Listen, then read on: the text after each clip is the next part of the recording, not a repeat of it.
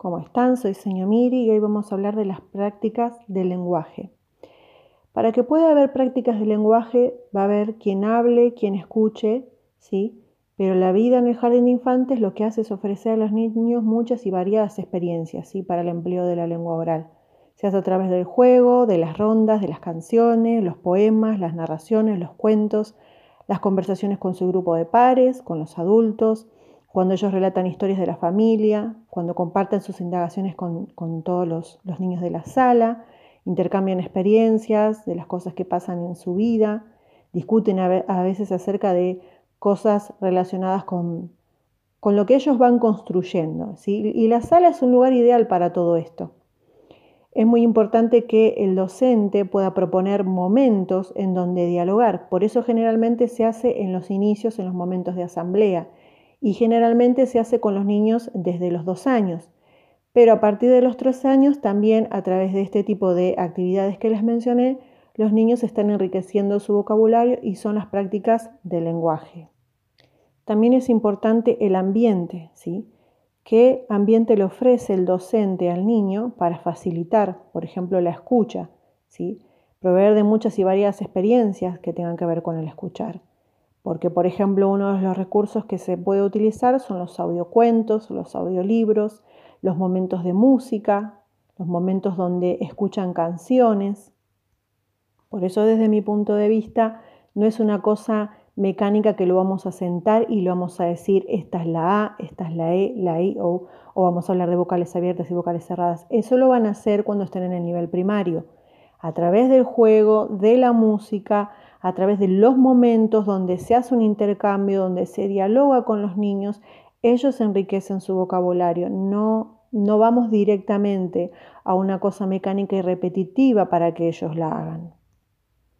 En el contexto de estar en un jardín o estar en una sala, los niños no solamente hablan entre ellos, tratan de dialogar, sino que también se van a encontrar inclusive con otros idiomas, con otros dialectos, se pueden llegar a cruzar con niños que manejan un lenguaje de señas. Entonces tenemos que entender que el habla también es un proceso complejo. Entonces ellos, nosotros queremos que dominen ciertas cosas para las que tenemos que esperar o saber si ya están preparados y dejar que eso se vaya construyendo en el tiempo.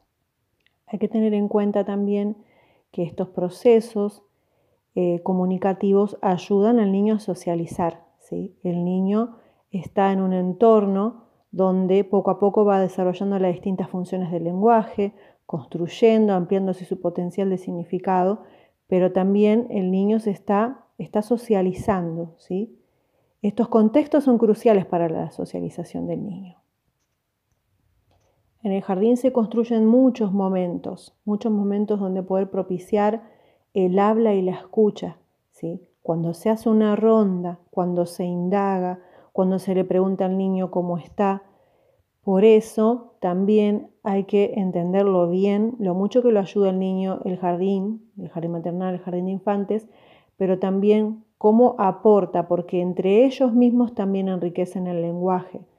Como padres, como maestros podemos procurar no querer poner nosotros en la boca del niño las palabras, porque a veces nos encontramos con papás que nos dicen, a mí todo me lo señala, entonces yo le voy preguntando, ¿es esto, es aquello? Entonces, cuando están entre los niños y ven que otros niños emplean algunas palabras o que intentan mencionar, llamar a las cosas por su nombre, ellos ven la necesidad también de verbalizar. Por eso es un buen estímulo, por eso se dice que entre ellos se van enseñando, se van enriqueciendo que ellos puedan estar en conjunto con otros nenes. Los ayuda en muchas cosas. No puedo centralizar que la práctica del lenguaje es sentar al niño, mostrarle las letras y que las copie, que las imite, que las reproduzca.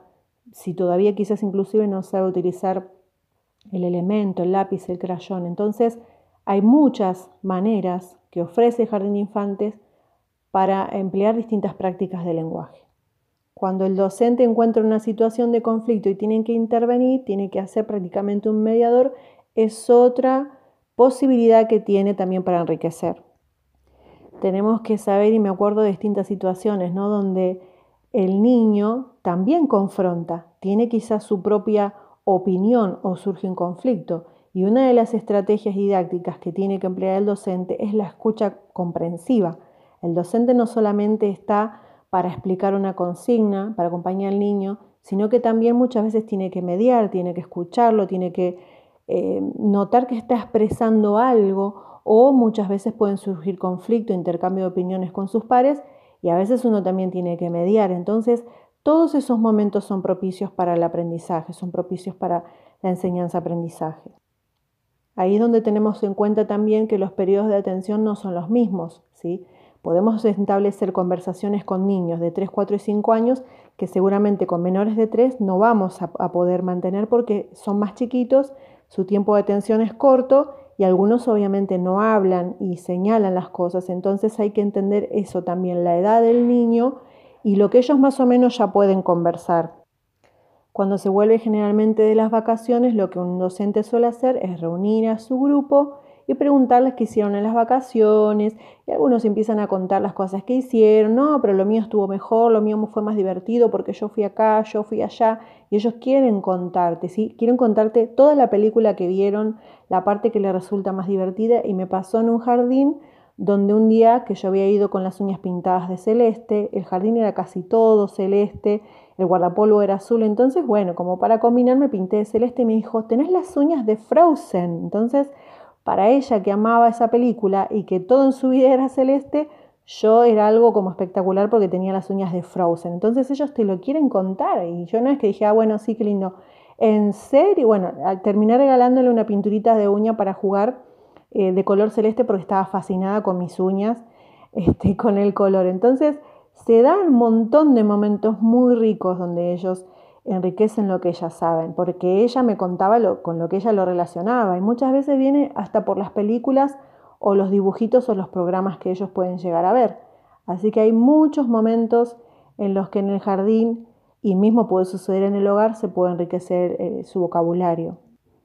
Cuando ellos están en los momentos de juego, también tenemos que entender que poco a poco ellos van em, además de que hablamos esto del tiempo de atención, tenemos niños donde todavía, a partir recién de los 5 años, pueden llegar a jugar los juegos reglados, todavía ellos no, tienen en claro esto de las normas, las reglas y las pautas. Entonces, es un buen momento para ir también eh, enseñándolas. Entonces, a veces en las salas, por ejemplo, en una sala de 4 o de 5, porque hay veces que hay lugares donde son salas multi, se forma el reglamento de la sala y ellos mismos dicen lo que no se debería hacer y no hay que tirar papeles. Entonces ellos le van dictando al docente y le van diciendo las cosas que les gustaría que escriban ahí y a veces surgen acuerdos y desacuerdos. Entonces se sigue enriqueciendo, pero ellos siguen opinando, hablan, dialogan, escuchan. A veces les cuesta muchísimo esperar los tiempos, ¿sí? el tiempo de que hable uno y ya quieren hablar y se pisan, ¿no? Y se tapan, entonces uno va mediando y bueno, ahora le toca hablar y hay que generar eso porque si no, no puede hablar ninguno. A pesar de que llega a ser muy divertido y muy enriquecedor y uno como docente a veces como que se ríe por las cosas que ellos comentan, entre ellos también están aprendiendo esto de los tiempos, el tiempo de escuchar a uno, el tiempo de esperar el turno, todas esas cosas que se van haciendo paulatinamente. Otra propuesta que también se ofrece en el jardín son las experiencias directas. Depende mucho de cada provincia si tienen salidas. En Buenos Aires es un poco más difícil por los riesgos que hay, por las distancias más eh, largas, pero cuando los nenes van a ir a un lugar a tener una experiencia directa, como por ejemplo el vivero, entre ellos suelen armar cuáles son las preguntas que le quieren hacer a la gente del vivero. Entonces la señorita va escribiendo y va anotando las preguntas que quieren hacer. ¿sí? Y es muy rica la experiencia porque ellos van, conocen, tocan, después hacen las preguntas, eh, se juntan las respuestas y después de eso se va a charlar en el jardín. Cuando ellos vuelven o al otro día se va a hablar de la experiencia vivida y les encanta contar lo que vieron o que se compraron su plantín porque muchas veces las experiencias directas eh, les da la posibilidad de traer algo de ese lugar al jardín. Por ejemplo, en un jardín que trabajé, se compraron varios plantines entre todos, habíamos juntado el dinero y esos plantines se utilizaron para el jardín, para la huerta que estaba en el jardín y cuidar las plantas y regarlas y cuidar y armar el medio ambiente. Entonces, todos los momentos, inclusive cuando ellos comen, cuando ellos son cambiados, cuando ellos hacen su higiene, eso, todos esos momentos son propicios para el lenguaje, para relacionarse con los otros, para socializar, para enriquecer su vocabulario. Así que no hay que apurarse porque un niño se siente y de manera mecánica aprenda ciertas cosas que no lo va a hacer, no lo va a lograr si no lo hace también a través de la experiencia. No es simplemente el juego, es la experiencia, es, el indagar, el preguntar, el hablar, el explorar, el descubrir, el estar con otros, ¿sí?